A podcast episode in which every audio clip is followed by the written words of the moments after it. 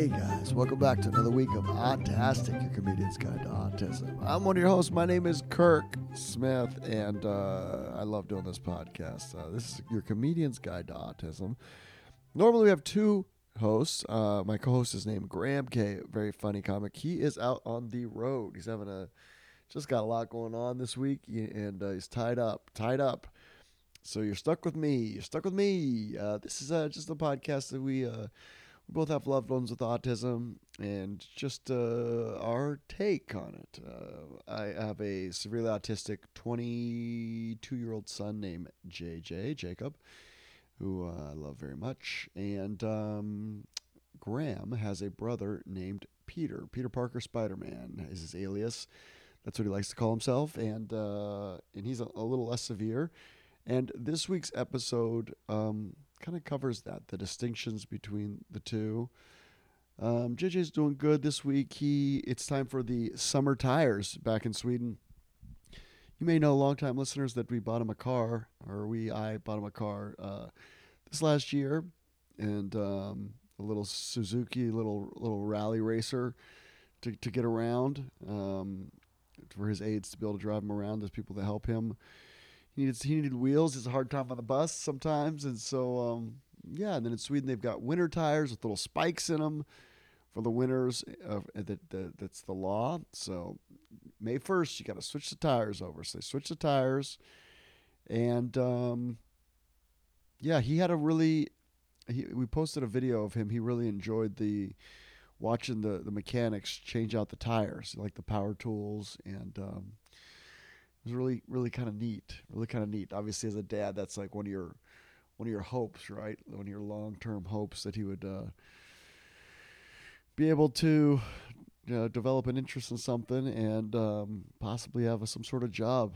As lord knows he could uh, lift one of those tires. He's very strong. So like a mechanic's assistant or something? I don't know. But uh, a father can dream. So yeah that's uh that's how he's doing. He's doing good. Um, we had a nice call yesterday. I'm planning to go to see him next month. I'm excited. And uh, yeah, that's it. You're up to speed on me. Be back next week and give us his weekend review. And uh, his experiences with his brother are, are vastly different. Um, we have a we both have daily calls, but in his call with his brother, uh, there's more talking on that end. On my end, there's a lot of looking and gesturing but that kind of takes us to this week's um, interview. What we've got this week is this is one of the Jill Escher, our ro- roving reporter, who's also the uh, the president of the National Council on Severe Autism. She is interviewing um, Alycia Halladay, and this is one of her the second part of our three part series. And this week we're covering diagnostic labels, which would apply for um, for for for our situation for me and JJ's and Graham and Peter's because what I'm experiencing and what Graham is experiencing with uh, with his brother is vastly different, and so uh, I think labeling is important. And um, well, let's listen to the interview, and then I'll tell you my thoughts.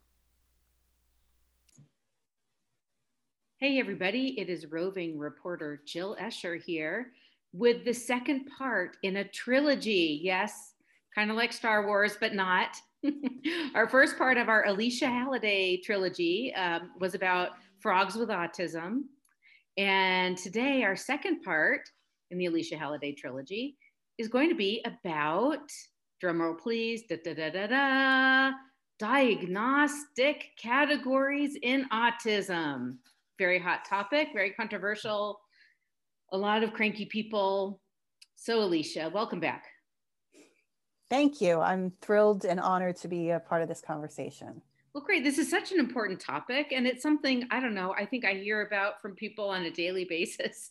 no, not even joking. Um, that, you know, there's this sense that the autism spectrum has become so broad that it has lost meaning right that you know you can take mm-hmm. somebody like my kids you know johnny and sophie who are nonverbal and with very severe functional limitations and you put them in the same category as you know somebody who is a college professor right but who has you know some social and sensory and and maybe executive functioning issues and you lump them all together into this one category and it's like these people have nothing in common right? So people mm-hmm. are, I think, growing increasingly frustrated about, you know, this lack of meaningful distinction. Alycia, what should we do? Well, I think everybody knows a little bit about the history. There used to be categories. If we all remember, it used to be PDD, NOS, Asperger's, autism. That was also lumped in with some other things. And those categories proved to be meaningless. So maybe Asperger's, PDD, NOS, autism, um, those delineations made no sense. So the DSM said, okay, well, then just everybody has autism that's not making sense either. I mean, that's that's clear that we um, that that it, it, you know with all the good intentions of the DSM because they base their decisions on scientific data, it's just not working. And so what we need to do is possibly rethink what the classifications are. Again, the DSM committee actually has good intentions right? They had these clinical specifiers and we were supposed to we were supposed to do things like um, specify things like iq so that people wouldn't all be lumped in one category. But in fact that is what's happening. And so i think that there needs to be a little bit more clarification about how some of out either using these classifiers and using them for good reason or coming up with new new groups because i completely agree. I'm actually on the other side of it right? So my daughter has an iq of 122 she's very smart. However, she's in the lower eighth percentile for things like verbal comprehension um, uh, visual comprehension.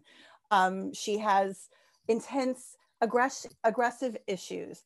I see so much difference. I see actually more difference between people like your son and and other people who are um, you know disabled profoundly disabled. And i think sarah kind of falls into that category of disabled but i don't know what to call her. I wouldn't know. I would i i, I wouldn't know what the label is but it is different and it needs to be a different label.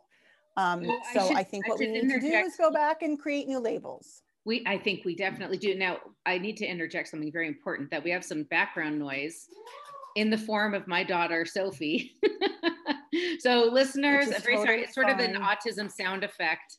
Um, and Sophie's very happy. She's sort of jumping on the couch. So, sorry about that. Um, that's fine. I think some I I probably have background noise too, and that's that's just the reality. to the so autism I wouldn't. house. I don't even think about it. Yeah, exactly. Right. Um, right. So there are a few things I just wanted uh, for point of clarification. You talked about some things with acronyms. PDD NOS was pervasive developmental disorder not otherwise specified. And that was sometimes right. a label that was used when the clinician really wasn't sure if it was like full clinical autism. Um, and so it kind of became this sort of more moderate, more mild autism, PDD NOS. And then another mm-hmm. uh, term you used was the DSM. The DSM is, for those who don't know, is the Diagnostic and Statistical Manual um, that is sort of like the Bible of psychiatry and so like you know hmm. all kinds of diagnoses are in the dsm you know anorexia i think hoarding disorder you know you know and, and it changes over time for yeah. good reason. I mean year many many decades ago homosexuality used to be listed in the dsm and now we know better. It's not a, a mental disorder. But thanks to technology there are some, there is a new disorder um, that's actually kind of wiggled in there that has to do with video game addiction. So, you know, as, as society changes, we need to change with it. And I don't have any objections to the DSM being flexible and changing over time and, and, and things being reevaluated as, as, as, as um, you know, as time goes on and that as society changes, and I, again, I want to say the people that made the decision to put these different classifications within autism, these the Asperger's, the pervasive developmental disorder, the autism itself, and there was even something called childhood disintegrative disorder. They what they saw was that one what one group of clinicians was not recording the same exact symptoms as another group of clinicians. And so there was really no consistency. The diagnoses themselves made notes, right? It didn't make sense. Like what one person, and Asperger's in, in, I'm just going to pick out Missouri, would be an autism in, say, Texas. I mean, just, I'm just throwing out states and not even getting more specific. But so those had no meaning. So the idea was, okay, well, we'll group everyone together. Um, the original fear that that would, would be that would change prevalence or change the number of kids who had autism. In fact, it hasn't necessarily done that, but what it's done is create confusion about what what are the feet what you know are there symptoms of autism are there features of autism are there both you know and, and for a second here because i think there's an important point to be made, which is when I agree that the clinicians were like, hey, people, some of us are using the Asperger's label, some of us are using the PD, DDNOS label, some of us are using the autistic disorder label for the same clinical presentation. This cannot continue. We have to come up with something more meaningful. I understand that, but it, when they revised it, they created autism spectrum disorder. They also created another category that they thought would capture some of the more Asperger's ish cases called social communication disorder. And it turns out in practice, no one's using that, as I understand it. And that everybody's no. up under ASD. Can you tell us a little bit about that? So, social communication disorder was meant to capture, as you mentioned, the individuals with um, with kind of awkward speech or or or kind of um, poor social communication skills, but no repetitive behavior, right? So there was no stimming, there was no biting. However, when they also changed the ASD diagnosis to be more inclusive, they also included more types of repetitive behaviors. So, someone who has a hypersensitivity to light or to sound, or even is sensitive to fluorescent bulbs, that counted as a repetitive behavior, and therefore they would be classified as having autism spectrum disorder, not social communication disorder. I know I'm kind of getting into the weeds here, mm-hmm. but the the current the, the the current classification system isn't really making the not even the small nuance. It's not making the large nuances you know the profound and i'll use that word and we'll get to it later the profound differences between people who are substantially impaired and have severe disabilities and very problematic medical problems with those that are kind of the quirky but odd group, right? Uh, what is it? Lorna Wing used it, um, you know, odd, probably smart, probably could live independently or will live independently, requires supports versus those that cannot live independently. And I think the harm in that comes when one group, and it could be on either side, says that another group doesn't need services because they don't need services or they don't need the same amount of help. And I think that's what's the harm is, is that someone's saying, well, because I don't need that, nobody else needs that either. And so I think for those reasons, there, um, there needs to be labels. Um, and how those labels are determined there is is somewhat unclear right now but and I um, agree. there, there does really need to be labels. Yeah, I mean, what what has happened, and again, I'm not blaming the DSM or the the practitioners, but what has happened in the autism community is that people with you know exceptionally high functioning, you know, cognitive skills, functional skills, but nevertheless have you know earned the label autism. Sometimes it's self-diagnosed, sometimes it's diagnosed by a professional. Um, you know, a lot of these people purport to speak for, right, the whole autism community, which is, of course, absurd. You know, somebody like yes. you know, the college professor has no business, you know, mm-hmm. speaking for my mm-hmm. kids. Um, but uh, mm-hmm. uh, it's become a political issue, I think. And um, I do think it's incumbent on the medical community to respond, right, with appropriate categories because the categories matter not only in terms of this representation issue, but they matter in terms of how we conduct research. They matter in terms of how we conduct early intervention. They matter in terms of you know medical and other behavioral therapies. Mm-hmm. They matter in terms of how we forecast. Hi, Sophie. Thank you, sweetheart. You know how we forecast. Um, you know, uh, uh, service needs and support needs. There's so many reasons that it matters. It matters in terms of educational placement, and it, it's just we're in this kind of absurd sort of purgatory. I would say autism purgatory, where we don't have the clarity that we need. So, Alycia, back to my original question. So, what are I we going to do?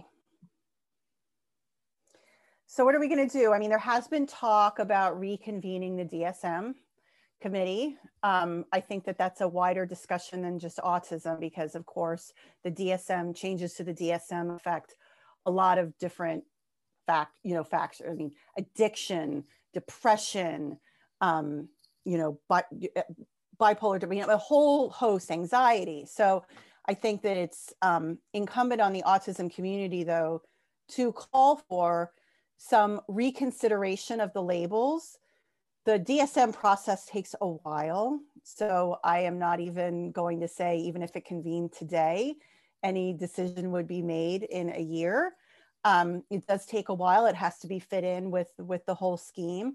But I think, you know, we can, as an autism community, call on, you know, first of all, call on funding agencies to at least, and ASF does this, at least make sure that grants are addressing these differences in their funding proposals, right? So they don't just say with autism that there are descriptors and um, groups that are specifically addressed. Exactly. Um, I think advoc- advocacy organizations need to realize that you're not speaking on behalf of everyone, that in fact you're advocating for certain needs for certain people, and that's okay. You shouldn't hide behind that. Certain people have different needs, and and so there's no there's no shame in that at all.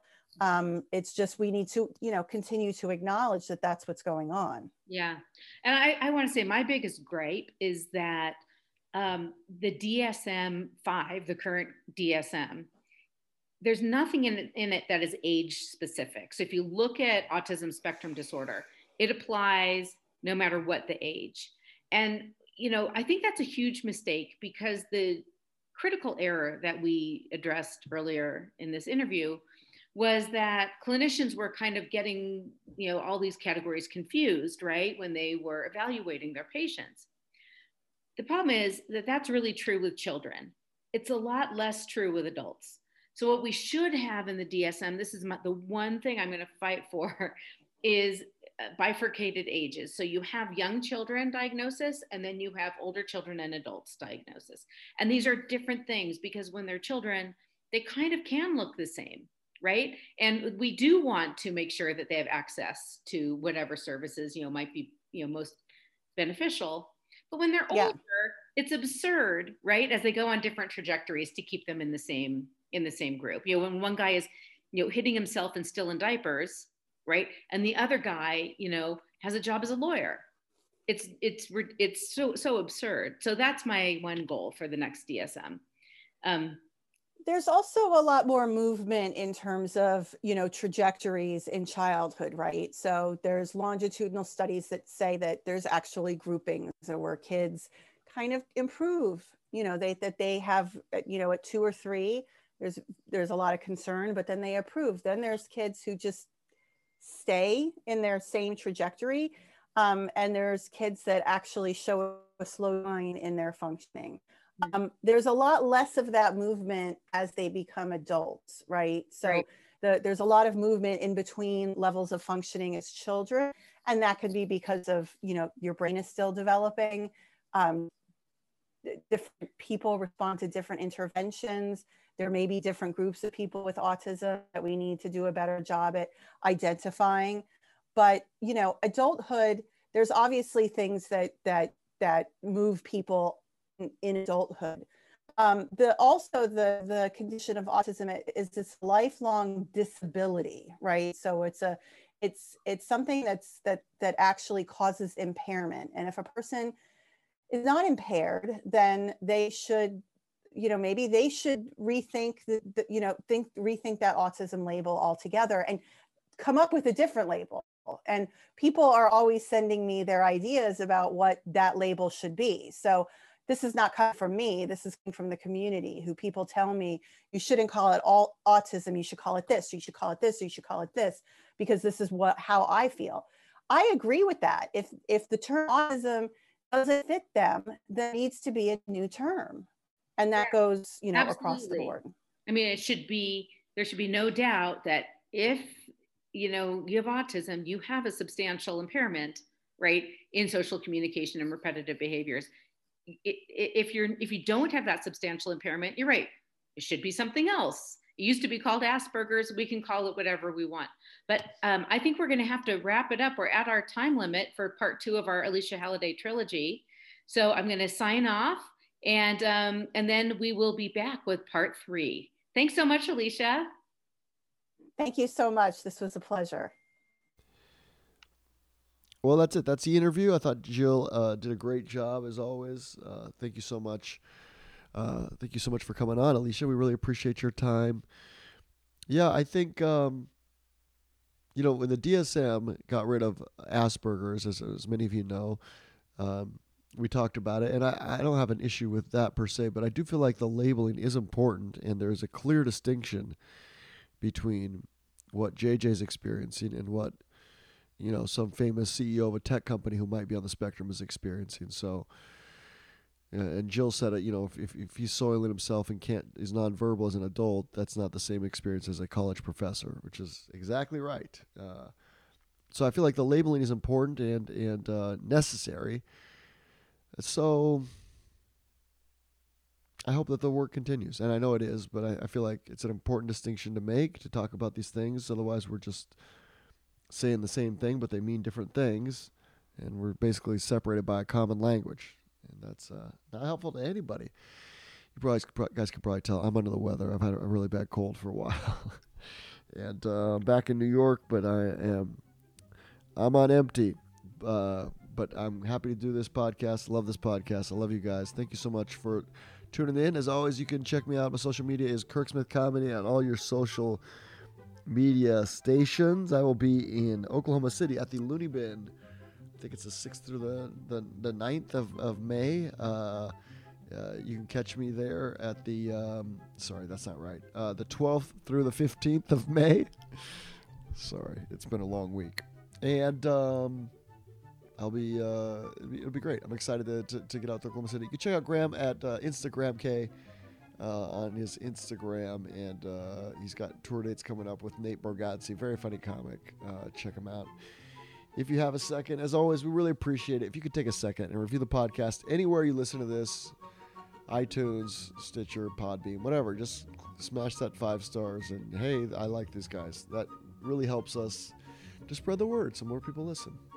All right, that's it. I hope you guys have a great week. You can do it.